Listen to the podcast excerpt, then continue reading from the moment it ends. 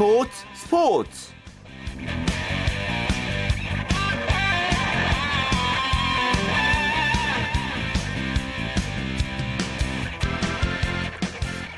안녕하십니까. 일요일 스포츠 스포츠의 아나운서 최시중입니다.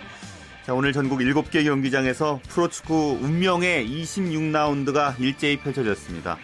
올 시즌 K리그 클래식은 이 26라운드 후에 두 그룹으로 나뉘게 되는데요. 1위부터 7위까지는 그룹 A, 또 8위부터 14위는 그룹 B에 포진해서 그룹 A는 우승 경쟁, 또 그룹 B는 강등권 탈출 전쟁이 펼쳐지게 됩니다. 그만큼 26라운드 경기가 상위 스플릿의 향방을 결정하는 만큼 어느 팀이 마지막에 웃을지 축구 팬들의 관심이 집중됐습니다. 그 결과 잠시 후에 자세하게 알아보겠습니다. 먼저 프로야구 소식 스포츠 서울의 장가온 기자와 살펴보죠. 장 기자 안녕하세요. 안녕하십니까. 자, 삼성과 LG 한 경기 차 선두 경쟁을 지금 펼치고 있잖아요. 네. 1위 삼성이 두산과 잠실에서 경기를 펼쳤습니다. 네, 9월이 되면 좀 살아날 것처럼 보였던 삼성이 첫날부터 어려운 경기를 펼쳤는데요. 반면 갈 길 바쁜 두산은 삼성의 4대0 안승을 거두고 포스트 시즌 진출을 향한 행보로 이어갔습니다. 자, 오늘 두산은 초반 삼성의 실책을 점수로 연결하면서 흐름을 주도했어요.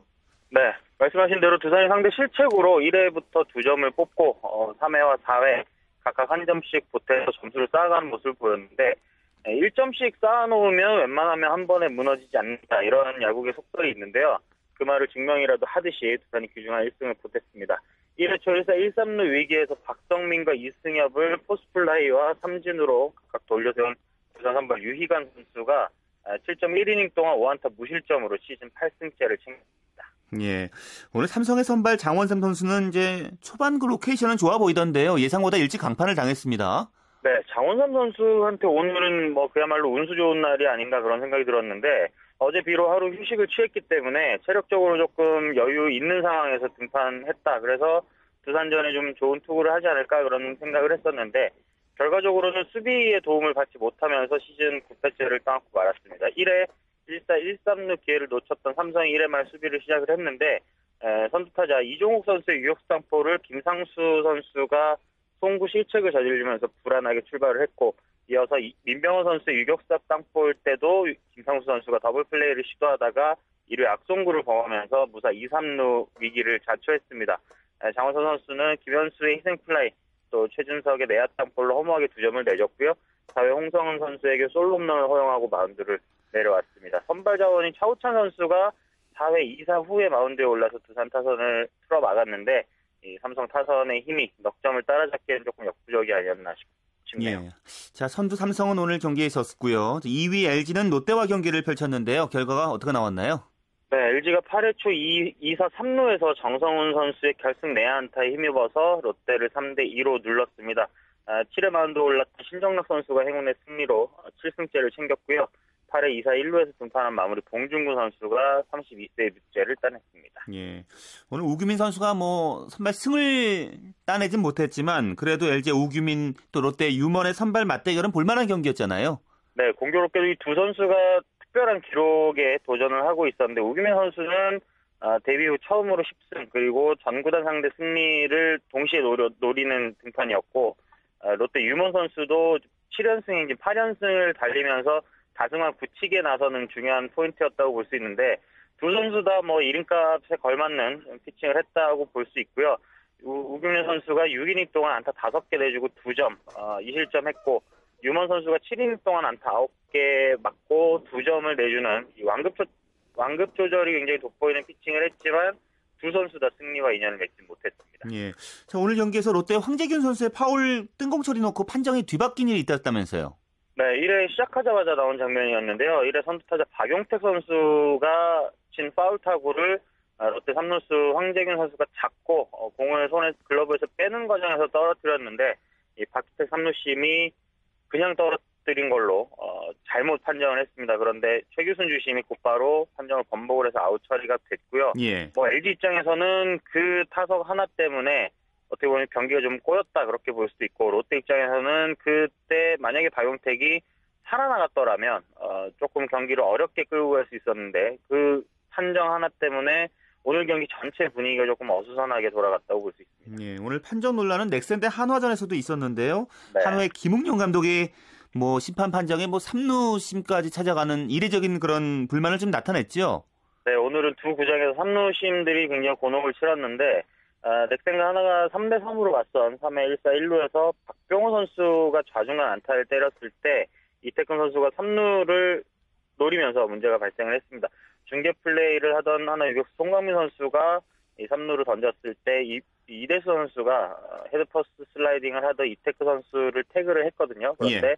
김성철 3루심이 세이프를 선언을 했고 이 사이에 타자 주자가 2루까지 가면서 2사 2루가 돼야 되는 상황이 1사 2, 3루로 바뀌었어요. 타이밍상으로도 아웃이었고 실제로 이태근 선수의 손이 3루에 닿지 않는 상황에서 태그가 된 상황이라서 예, 하나 김웅현 감독이 이례적으로 굉장히 격하게 항의를 하고 뭐 음. 감독실 문을 발로 걷어차는 모습도 볼 수 있었는데요. 예. 접전 상황에서 나왔던 이 뼈아픈 판정 하나 때문에 대전 경기도 흐름이 완전히 넥센 쪽으로 넘어가 버려서 조금 아쉬움을 남겼습니다. 자, 그래서 넥센이 한화의 7대 3으로 이제 승리를 거뒀잖아요.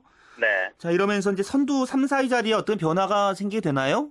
음, 순위에는 변화가 특별히 없고요. 어, 삼성이 일단 LG의 승차 없이 승률 1위 앞선 1위 굉장히 불안한 위치에 오르게 됐고 예. 어, 두산과 넥센이 함께 이겼기 때문에 경기차는 한 경기로 그대로 이어가게 됐습니다. 자, 5위 롯데는 이제 4위와의 격차가 좀 더 벌어지게 되겠네요. 그렇습니다. 자, 그리고 NC의 기아의 경기도 있었죠? 네, 어쩌면 NC와 기아가 시즌 끝날 때쯤에는 순위를 바꾸지 않을까 그런 생각이 드는 경기였는데 6회까지 아, 홈런을 포함해서 장단 15개 안타를 몰아친 NC가 기아를 12대 3으로 눌렀습니다. 이날 승리로 NC는 기아와 상대 전적에서 7승 1무 7패로 동률 만드는 데 성공을 했고요. 승차도 한 경기 반으로 좁혔습니다. 예, 기아의 선발이 서재응 선수였는데요. NC 선수들이 정말 힘겹게 하던데요. 네, 어, 선영 선수가 최근에 투구 밸런스가 좀 좋아졌다는 평가를 받았었는데 오늘은 전체적으로 공이 좀 높았고 또 가운데로 몰리는 경향이 많았어요. 그래서 1회와 2회 6점을 내주면서 일단 기선을 내주는 모양이 됐고 5회까지 홈런 하나를 포함해서 12개 안타를 맞고 9점을 내주고 강판이 됐습니다. 예. 자, 이제 NC와의 경기차가 한 게임 반차인데요. 네. 기아가 어떠다가 이렇게까지 됐을까요? 음, 일단 뭐 부상자가 개막 때부터 계속 나왔었고 어, 뭐 선동열 감독이 자신의 투수진에서 누수가 계속 생기면서 또 불펜진이 안정을 찾지 못하면서 동력을 잃었다고 볼 수 있고요. 그러면서 네. 팀 분위기도 전체적으로 좀 떨어졌는데 지금부터 시즌 끝날 때까지는 글쎄요 기아가 뭐 승을 따는 것도 중요하지만 팀 분위기를 좀 추스러서 내년을 바라볼 수 있는 분위기를 만드는 게 더 중요하지 않을까 싶네요. 예. 자 그리고 오늘부터 이제 확대 엔트리가 적용되는 시점이었잖아요. 네. 각 구단별로 선수 구성에 좀 변화가 있습니까?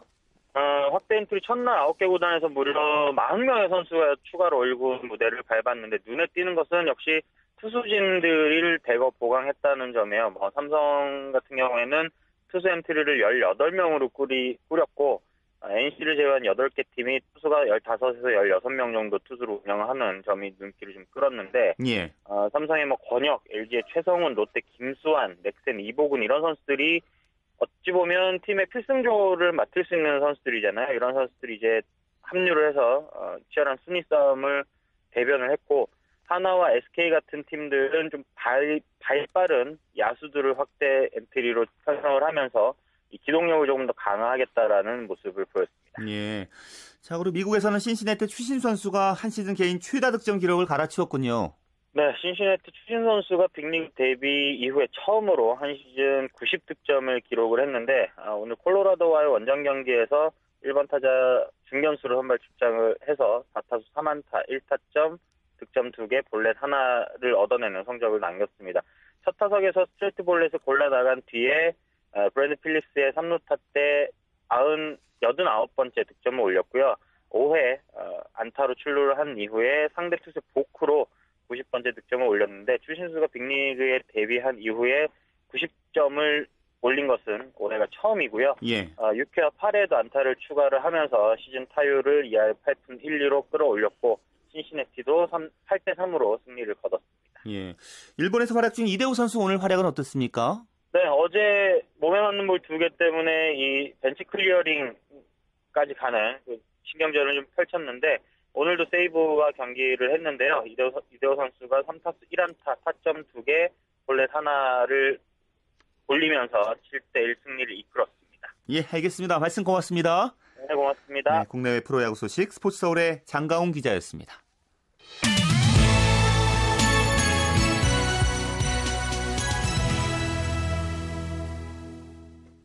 네, K리그 클래식 운명의 26라운드가 펼쳐진 축구 소식 지금부터 자세하게 살펴보겠습니다. 박찬아 KBS N 축구 해설위원과 함께하죠.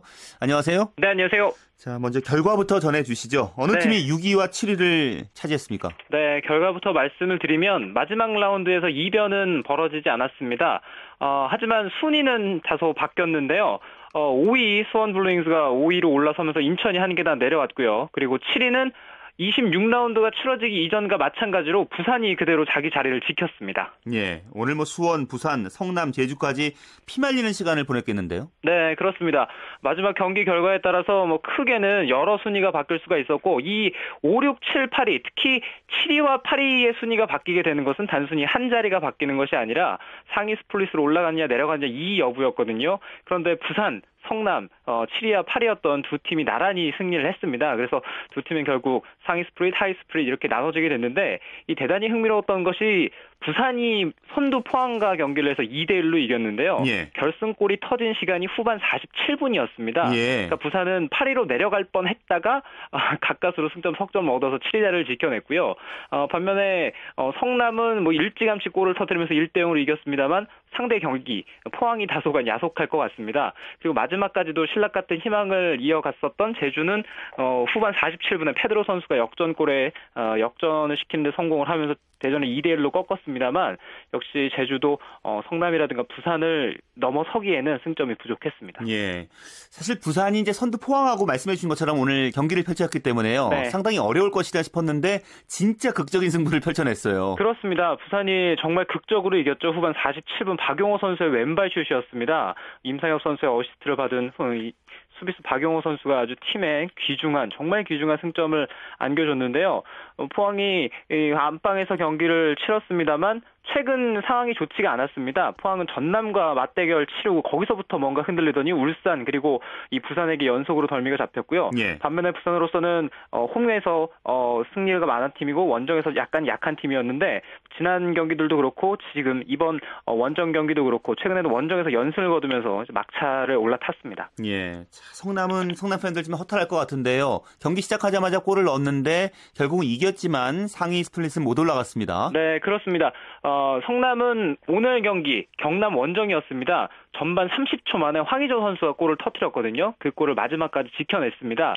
근데 성남이 아쉬웠던 것은 이번 경기를 승리하고 그리고 대량 득점으로 이겼다면 부산과의 순위를 또 바꿀 수가 있었어요. 예. 어, 부산과 성남의 승점이 똑같이 오늘 경기 승리로 40점인데 골득실 차이로 순위가 갈렸습니다. 단 한 골이었습니다. 따라서 오늘 성남이 한 골만 더 넣었다면 다득점으로 순위가 바뀔 수가 있었거든요. 예, 예, 예. 막판까지 골을 위해서 정말 열심히 싸웠습니다만 뭐 성남으로서는 어, 경남의 골문을 더 열지 못하는 것 이것이 마지막까지 크게 아쉬움으로 남겠죠. 예. 사실 오늘 경기는 7위 경쟁의 시선이 모아져 있지만요. 뭐 리그가 이후에도 계속 되잖아요. 그렇기 때문에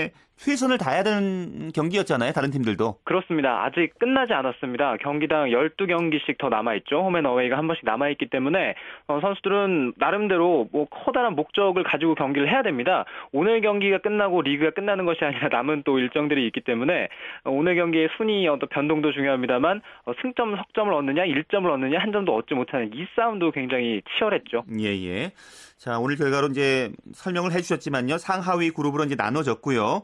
다시 한번 정리를 해 주시죠. 네, 그렇습니다. 아, K리그 클래식 14개 팀인데요. 이제 상위 split 7개 팀, 그리고 하위 split 7개 팀, 이렇게 두 그룹으로 나뉘게 됩니다. 그래서 상위 split 7개 팀끼리 home and away로 어, 라운드를 치릅니다. 그럼 12경기씩이 되겠죠. 그리고 어, 하위 split에 내려가 있는 7팀 역시도 home and away로 일정을 치르는데 7팀 7팀씩이잖아요. 예. 어, 한 주에 한 팀씩은 또 휴식을 갖게 됩니다. 예.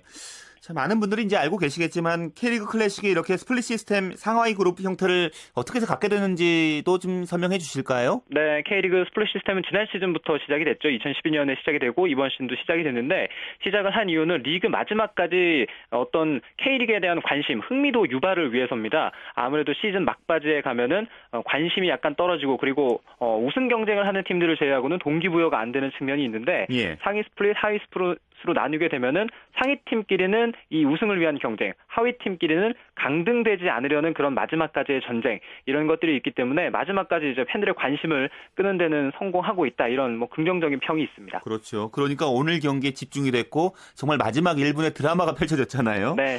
자, 그렇다면 이제 이후부터는 K리그 클래식을 어떻게 보면 재밌을까요? 네, 이제 관전 포인트는 두 가지입니다. 상위 7개 팀 가운데 그 위에 있는 포항, 울산, 전북, 서울까지 이 네 팀이 펼치는 우승 경쟁이 있고요. 하위 7개 팀 가운데서는 과연 두 팀, 어느 두 팀이 강등을 당하느냐, 그리고 12위, 이, 2부 리그, 어, K리그와 이제 승강 플레이오프라고 해야 되나요? 이 예. 승강 플레이오프를 치르는 이 팀과의 경기 여기서 10위가 되느냐 마느냐 아니면 11위로 올라가느냐 뭐 이 여부가 남아 있게 되는데요.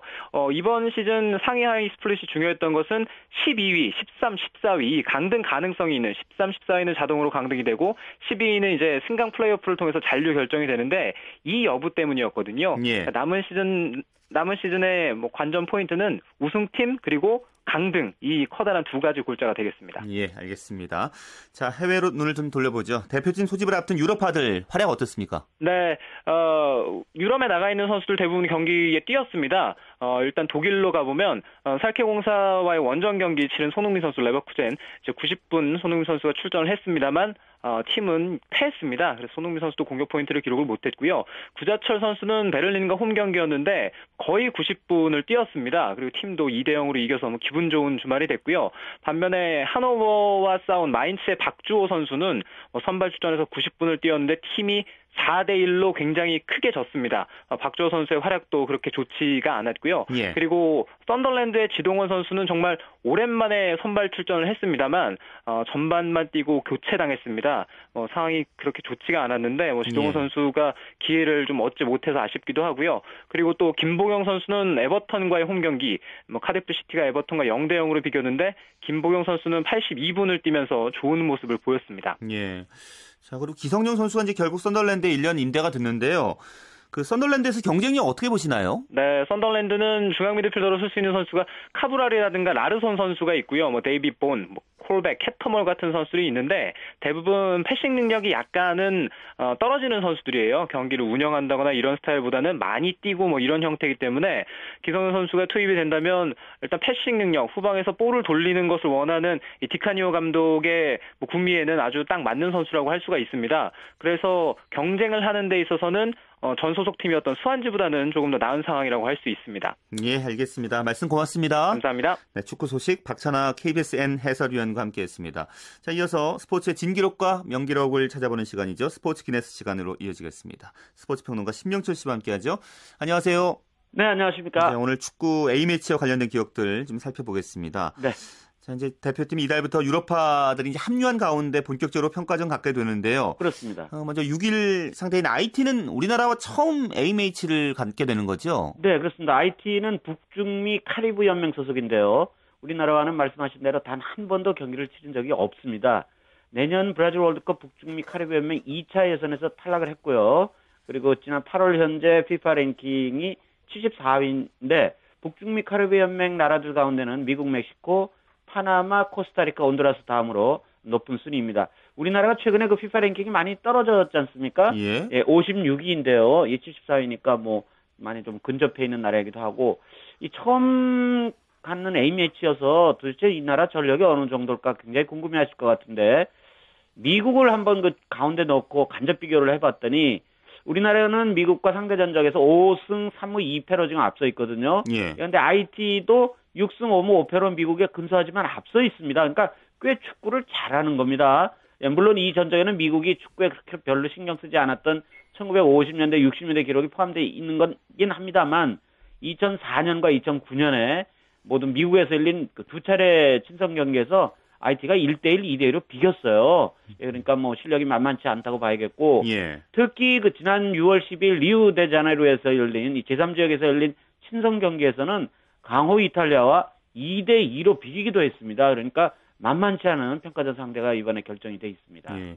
그러고 보니까요. 이제 우리나라가 8회 연속 이제 월드컵에 나서는데 네. 그렇습니다. 여전히 그 축구 교류가 없는 나라도 많은 것 같은데요. 네, 지역적으로 볼 때 아프리카나 중미 그쪽 대륙 나라가 월드 그쪽 나라들은 월드컵 본선에 오르, 오르지 않는 한은 교류하는 게 그렇게 쉽지 않지 않습니까? 예. 예, 아프리카 나라 가운데는 우리나라가 가나, 나이지리아, 부르키나파소, 이집트, 앙골라, 잠비아, 카메룬, 코트디부아르, 토고는 뭐 다들 기억하시죠? 2000년 독일 월드컵 본선 때 또 마주치기도 했지만 이렇게 아프리카 나라 가운데는 아홉 개 국가 경기를 한 적이 있는데 아홉 개 나라입니다. 그런데 8월 현재 아프리카 연맹 소속 국가가 54개의 나라나 됩니다. 그러니까 예, 거의 대부분의 아프리카 나라들과는 우리가 교류를 하지 못했다는 그런 얘기가 되고 예. 이제 10월 15일 날 또 우리가 지금 친선 A 매치가 예정돼 있는 말리가 또 아프리카 나라지 않습니까? 예. 그 나라는 이제 아프리카 나라로는 열 번째로 우리나라와 축구 교류하는 나라가 되겠습니다. 예. 우리나라 첫 A매치 상대는 어느 나라였나요? 네, 이게 조금 좀 설명이 좀 필요한데요. 그 대한축구협회에서 그 관리하고 있는 국가대표 경기 일정과 결과 어, 표가 쭉 나와 있습니다. 이제 홈페이지 들어가 보시면 그런데 그 표에 따르면 우리나라 대표팀의 첫 경기 상대는 홍콩입니다. 홍콩 A매치 첫 경기 상대가 예. 1948년 7월 6일 홍콩에서 그 홍콩 선발과 겨뤄서 5대 1로 크게 이겼는데요. 이 경기는 그 그해 이제 런던 올림픽이 있었지 않습니까? 이 대회에 출전하기 위한 우리나라 선수단이 이 과정이 좀 복잡한데요. 부산에서 배를 타고 일본으로 갔고 일본에서 다시 배를 타고 이제 홍콩으로 갔습니다. 그리고 그 홍콩에서 두 그룹으로 나뉘어서 방콕, 캘커타, 요즘 이제 콜카타라고 그러죠. 바그다드, 카이로, 아테네, 로마, 암스테르담을 계속 거쳐가면서 이제 런던으로 가게 되는데요. 예. 이 홍콩에서 비행기를 좀 기다려야 하는 시간이 좀 있었어요. 아, 그랬군요. 예, 그때 이제 홍, 우리 축구 대표팀, 뭐 다른 종목 선수들도 현지에서 조금씩 훈련을 했습니다만은 어쨌든 홍콩 현지에서 홍콩과 친선 경기를 치렀어요. 이 경기가 그 대한축구협회가 관리하는 그 기록에는 우리나라의 첫 번째 A 매치로 돼 있습니다. 그러니까 A 매치를 하기보다는 어쨌든 대표팀이 치른 첫 경기로 돼 있는데요. 예. 국제축구연맹 FIFA가 관리하는 나라별 A매치 기록에는 1948년 8월 2일 런던 올림픽 그러니까 이제 홍콩에서 그 경기 마치고 이제 런던으로 가서 예. 1회전에서 멕시코를 5대 3으로 이긴 게 우리나라가 치른 첫 번째 A매치로 지금 남아 있습니다. 그 런던 가는 길에 또 경기까지 치르고 가고 참 어려웠겠네요. 아 그리고 저 김성집 선생님은요. 예, 예. 이제 예전에 태릉 선수장 하셨잖아요. 예. 네, 런던 가셔서 이제 동메달 따게 되는데 그 비행 저 배편 그러니까 일본에서 홍콩으로 가는 배 안에서 그 가판 위에 나와서 이렇게 엮기로 훈련도 하고 그러셨다고 그래요. 예, 그래요. 그런 시절이 그- 있었습니다.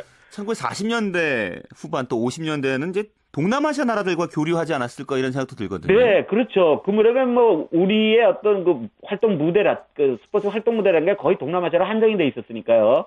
예, 홍콩, 싱가포르, 말레이시아, 뭐 인도네시아, 버마 이런 나라들인데 특이하게도 1954년에 아프가니스탄하고 경기를 한 기록이 있습니다. 그 무렵에. 예. 예, 이 기록은 현재 앞에 말씀드렸던 대한축구협회 그 또 나라별 전적이 좀 정리가 돼 있는데요. 여기에 좀 빠져 있어요. 아프가니스탄하고 우리 그 나라별 전적에. 그럴 정도로 이제 좀 잊혀진 경기가 돼 있는데요. 어쨌든 2013년 현재 우리나라가 아프가니스탄과 가진 유일한 축구 경기가 1954년에 있었습니다. 어, 예. 왜냐하면 그해 5월에 필리핀 마닐라에서 마닐라에서 제2회 아시아 경기대회가 열렸는데 아시는 것처럼 1951년 뉴델리에서는 제1회 대회는 우리가 한국 전쟁 중이었기 때문에 출전하지 못했고요. 예. 축구 종목에서 우리나라가 조별리그 D조에서 홍콩과 3대 3으로 비긴 뒤 아프가니스탄을 8대 2로 크게 이겼고요. 예, 그리고 4강 조 1위가 돼서 4강에 올랐는데 버마와 연장 접전 끝에 2대 2로 비기고 수점승을 거두고 결승에 올랐는데 자유중국에 우리가 2대 5로 져서 어. 준우승을 했습니다. 그 대회에서는. 예, 알겠습니다. 재밌는 얘기 오늘 잘 들었습니다. 네, 고맙습니다. 네, 스포츠 기네스 스포츠 평론가 신명철 씨와 함께 했고요. 앞서도 전해드렸지만 오랜만에 유럽파가 합류된 축구 대표팀이 꾸려졌습니다. 자, 축구 대표팀을 현장에서 응원하고 싶은 분들 많으시죠? 자, 그래서 9월 6일 금요일 인천 축구 전용 경기장에서 있을 IT전 또 9월 10일 화요일 전주 월드컵 경기장에서 있을 크로아티전 입장권을 저희가 선물로 준비했습니다. 문자 메시지 샵 9730으로 가고 싶은 날짜, 즉 6일과 10일을 말머리로 하시고요. 가야만 되는 이유와 이름을 보내주시면 선정된 분들께 한 분당 두 장의 입장권을 드리겠습니다. 이름을 꼭 보내주셔야 선정될 수 있습니다. 문자 메시지는 단문 50원, 장문 100원의 정보 이용료가 부과된다는 점도 잊지 마시길 바라고요. 여러분의 많은 참여 기다리고 있겠습니다.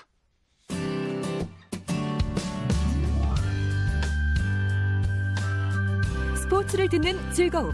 스포츠, 스포츠. 최시중 아나운서와 함께합니다.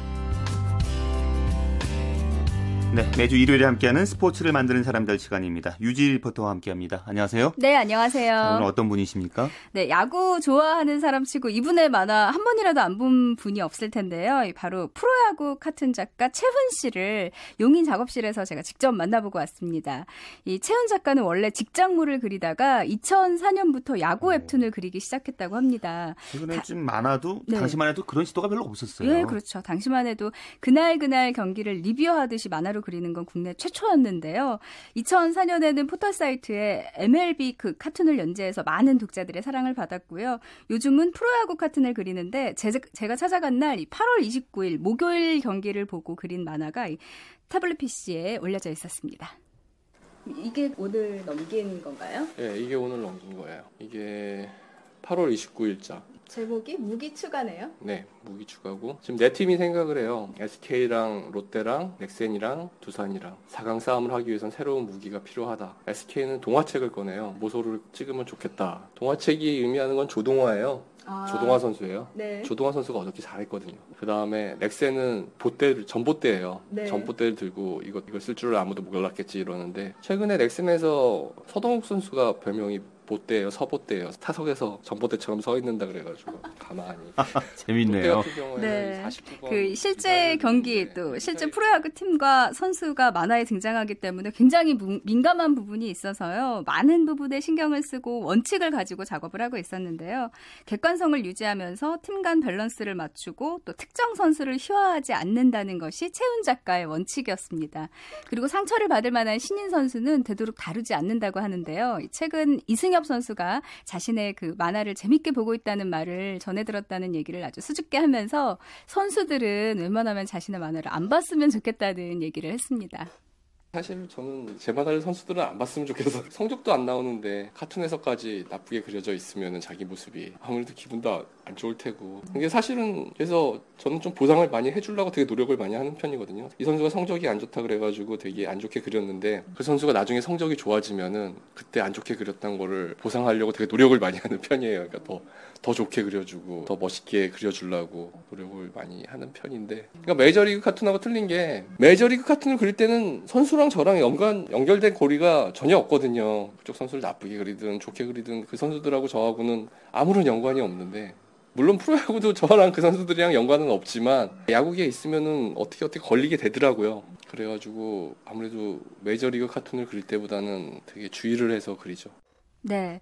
이 채연 작가가 야구 경기를 보면서 아이디어가 탁 하고 떠오를 때도 있지만 그렇지 않은 경우가 사실은 더 많아서요. 예. 항상 경기를 본 뒤에 야구 팬들은 그날 경기를 어떻게 보고 또 어떤 장면을 재밌다고 생각을 했는지 또 어떤 장면에서 화가 나고 기분이 좋았는지를 꼼꼼히 체크하면서 함께 공감할 수 있는 내용 그리고 모두가 재밌을 수 있는 내용을 그리는데 중점을 두고 있다고 합니다. 그래서 본인이 재밌었을 때 팬들의 반응도 항상 좋았다고 하는데요. 그 얘기도 들어보시죠. 예전에 WBC 카툰을 그렸는데 김현수 선수가 메이저리그의 광팬이라고 팬들 사이에는 알려져 있거든요. 뭐 실제로 그런지 안 그런지 모르겠지만 그거를 생각하면서 이제 김현수 선수가 메이저리그의 메이저리거들의 사인을 받으러 WBC에 참가해서 그런 걸 그렸거든요. 근데 물론 과장이죠.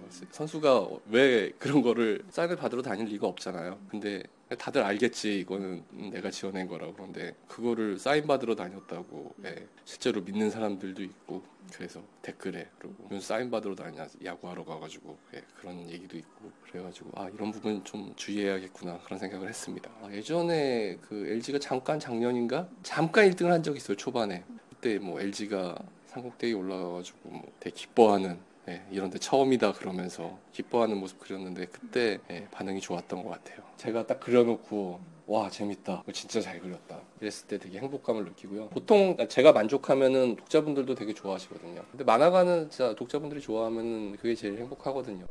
네.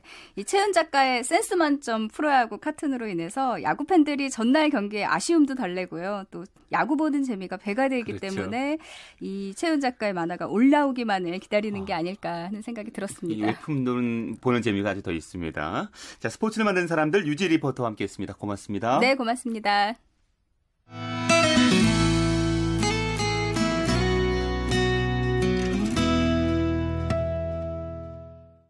네, 한 주간의 이슈가 됐던 스포츠계 소식을 정리합니다. 주간 취재 수첩 경향신문 김세훈 기자 함께하죠. 김 기자 안녕하세요. 네, 안녕하세요. 예, 이제 손현재 선수의 세계 선수권 대회 결산해 주신다면서요? 네. 개인 종합에서는 역대 최고 성적인 5위에 올랐습니다. 그렇습니다. 후프, 볼, 곤봉, 리본 이렇게 네 개 종목 합계 점수가 이제 개인 종합인데요.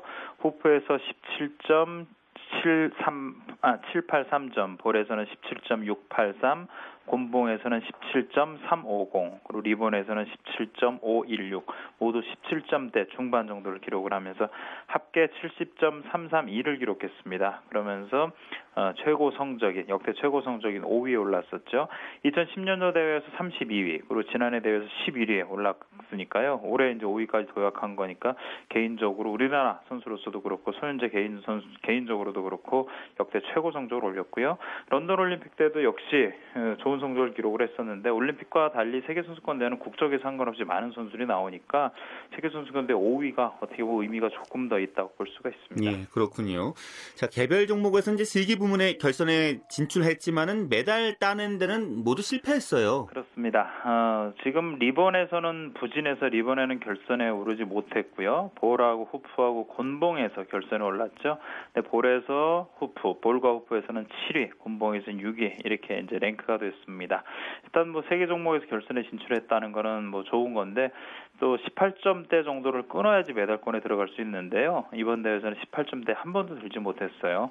앞선 다섯 차례 월드컵 대회에서 계속 메달을 따고 해서 기대감이 높았는데 그 기대다 그 기대감에 비하면은 점수도 그렇고 메달 못 딴 것도 그렇고 조금 미치지 못하는 건 사실이죠. 음, 컨디션이 좋지 않았다면서요? 네, 뭐 감기 때문에 링거도 계속 맞고 했다고 하고요. 또, 또 제가 개인적으로 주목하는 건 손현재 선수가 훈련을 너무 많이 했다 이런 얘기를 했어요. 아마 그동안 월드컵 성적도 계속 나고 하니까 본인도 욕심도 좀 났던 것 같아요. 그래서 많은 훈련을 했는데 그게 몸에 좀 무리가 온것 같고 또 아무래도 세계 선수권 대회라면 긴장도 많이 하죠. 뭐 많은 팬들 좀 주목을 받고 있고 한데 그 긴장감까지 겹치면서 컨디션 조절에 좀 실패한 것 같습니다. 음, 긴장을 좀 해서 그런가요? 실수를 좀 자주 한 것이 감점 요인이 됐습니다. 네. 볼을 일단 뭐 위에 올렸다가 이제 허벅지로 누르면서 받는 그 장면에서 놓치면서 1.7점 점수가 너무 많이 감점이 됐었어요. 이전에 얼마 전에 있었던 하계 유니버시아드 대회에서 후프를 놓치는 바람에 크게 감점이 됐거든요. 예. 손윤 선수 입장에서는 기술이나 이런 것들이 다른 선수들보다 조금 부족하기 때문에 실수를 하게 되면 감점이 좀 많아지게 되죠. 예. 어찌됐든 의미 있는 손현 선수가 이제 역대 최고 순위에 올랐는데요. 네. 그런데 그 팬들의 반응은 좀 둘로 갈리는 분위기입니다. 그렇습니다. 일단 잘했다는 팬들이 조금 더 많은 건 사실이에요. 언론에서는 그동안 월드컵에서도 메달을 계속 따왔고 해서 메달권 진입을 좀 예상을 했었는데 그거는 미치지 못해도 어쨌든 우리나라 선수들이 하기 어려운 리듬 체조에서 세계 5위라는 성적이 올랐고요. 또 앞서 말씀드린 것처럼 성적이 계속 조금씩 좋아지고 있으니까요. 그것만 해도 고군분투하고 있는 손윤 선수가 자랑스럽다. 이렇게 칭찬하는 목소리도 많죠. 예. 하지만 이제 못마땅하게 생각하는 팬들은 뭐 손현지 선수하고 김연아 선수를 좀 비교하는 그런 느낌도 들더라고요. 네, 저도 좀 이렇게 댓글이나 이런 거 보면서 그런 똑같은 그 생각을 했는데 뭐 김연아 선수는 뭐 세계 최고의 선수죠. 아마 김연아 선수가 세계 대회 나가서 1등이 아니라 2등, 3등만 해도 이거 무슨 일이냐로 깜짝 놀랄 텐데 냉정하게 보면 손연재 선수는 리듬 체조에서는 world class인 건 맞습니다. 근데 어느 대회 나가든지 메달권에 쉽게 들 수 있는 그런 실력은 아직 아니거든요. 그러니까 많은 팬들이 국내에서 뭐 김연아 팬 선수 팬들은 또 손연재 선수가 너무 실력에 비해서 너무 많은 높은 인기를 누린다 그래서 못마땅한 것도 있고 한데 손윤 선수는 있는 그대로 봐주는 게 사실 더 바람직하죠. 예. 자 이제 다가온 대회 중에는 내년 아시안 게임이 가장 큰 대회잖아요. 네네. 그런데 지금 마음에 걸리는 부분이 이번 대회에서 손현자 선수를 따돌리고 종합 4위에 오른 선수가 중국 선수란 점이에요. 네. 이게 떵센 위에라는 중국 선수인데요. 손윤재 선수가 19살인데 두 살이 많습니다. 근데 키는 손윤 선수보다 좀 작아요. 그래서 160cm 조금 넘는데 근데 이 선수가 어쨌든 합계에서 종합 4위 올랐습니다. 손현재 선수가 실수를 한 거에 비하면 점수가 0.042점 차라 뭐 간발의 차라고 하지만 어쨌든 아시아 최강이라고 생각했던 손현 선수가 최고의 자리를 내준 꼴이 됐는데요. 이 선수의 자세도 좀 손현 선수 입장에서는 좀 어, 반성을 할 부분, 자성을 할 부분이 있어요. 키가 좀 작다고 해도 그래도 연기를 작은 키를 이용해서 날렵한 연기를 했고 또 곤봉 다루는 거 이런 게 아주 유려하고 화려했거든요. 예. 그런 작지만 빠르고 아기자기한 장점을 아주 잘 살렸고 특히 곤봉 리본과 호프에서는 이 덩센위 선수가 위에 선수가 17.900점을 받았어요. 이 점수가 손현주 선수보다 높습니다. 그리고 18점대 들어가면 메달권에 들어갈 수 있는 점수라고 여겨지기 때문에 이 덩센위의 선수도 뭐 손현주 선수 입장에서는 좀 경계를 해야 되겠죠. 예, 자 그렇다면 이제 손현재 선수도 좀 도전자라는 생각으로요. 네. 과감하고 좀 공격적으로 프로그램 구성할 필요도 있겠네요. 그렇습니다. 지금 프로그램이 그 피겨 전문가들이 아니 리듬 체조 전문가들이 프로그램이 너무 안정적이다. 그러다 보니까 이 안정적인 연기를 확실히 해도 동유럽권 선수를 넘어가기가 넘기가 좀 어려운 상태다라는 얘기를 합니다. 예. 그래서 어, 프로그램을 짤 때 좀 독창적인 요소, 그리고 기술의 난도도 높여야 된다 이런 얘기를 하고 뭐 올해 들어서 난도, 난, 난 기술의 난도라든지 표현력 이런 부분들이 상당히 중요시되면서 배점도 많이 높아졌거든요. 어, 결국은 수준 높은 연기를 계속 반복 훈련을 통해서 자기 거를 만들고 어떠한 상황에서도 그 높은 연기를 실수 없이 보여줄 수 있도록 그렇게 반복 훈련하는 수밖에 없죠. 예, 뭐 기술도 이제 향상시켜야 될 것 같고요. 또 네. 표현력이라든지 예술성도 좀 향상시켜야 될 부분이잖아요. 네, 사실 러시아 선수들은 어릴 때부터 리듬 체조를 합니다. 그래서 기술적으로는 다른 나라보다 사실 한 수 위에요. 그러니까 어느 대회 나서 러시아 선수들 1, 2위를 좀 차지하는데 어, 러시아 선수들을 하고 이제 메달 다투는 우크라이나, 벨라루스 이런 선수들은 기술은 러시아보다 조금 떨어지는데 표현력은 상당히 좋거든요. 예. 네, 손현재 선수 입장에서는 기술도 러시아 선수들에 좀 비하면 떨어지니까 우크라이나, 벨라루, 벨라루스 이런 선수들의 표현력이 좋은 걸 좀 따라잡으려고 하면 기술도 물론 끌어올리는 것도 필요하고 거기다 표현력이나 예술성도 조금 더그 독특한 게 필요한 상황이죠. 예.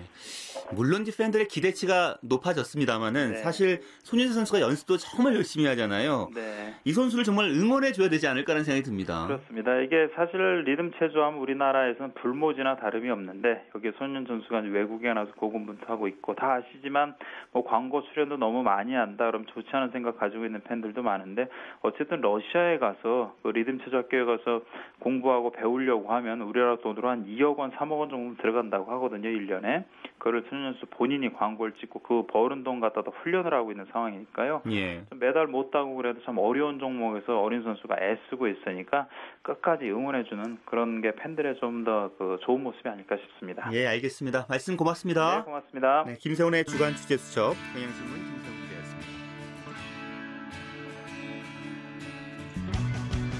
네, 일본 여자 프로골프 투어 니토리 레이디스 골프 대회에서 안선주 선수가 최종 합계 11언더파로 1위에 올라서 2주 연속 우승과 함께 이 대회 2연패를 달성했습니다. 자, 스포츠 스포츠 오늘 준비한 소식은 여기까지입니다. 내일은 9시 35분부터 이광용 아나운서와 함께 하실 수 있고요. 저는 다시 토요일에 인사드리겠습니다. 함께 해주신 여러분 고맙습니다. 지금까지 스포츠 스포츠 전 아나운서 최시중이었습니다.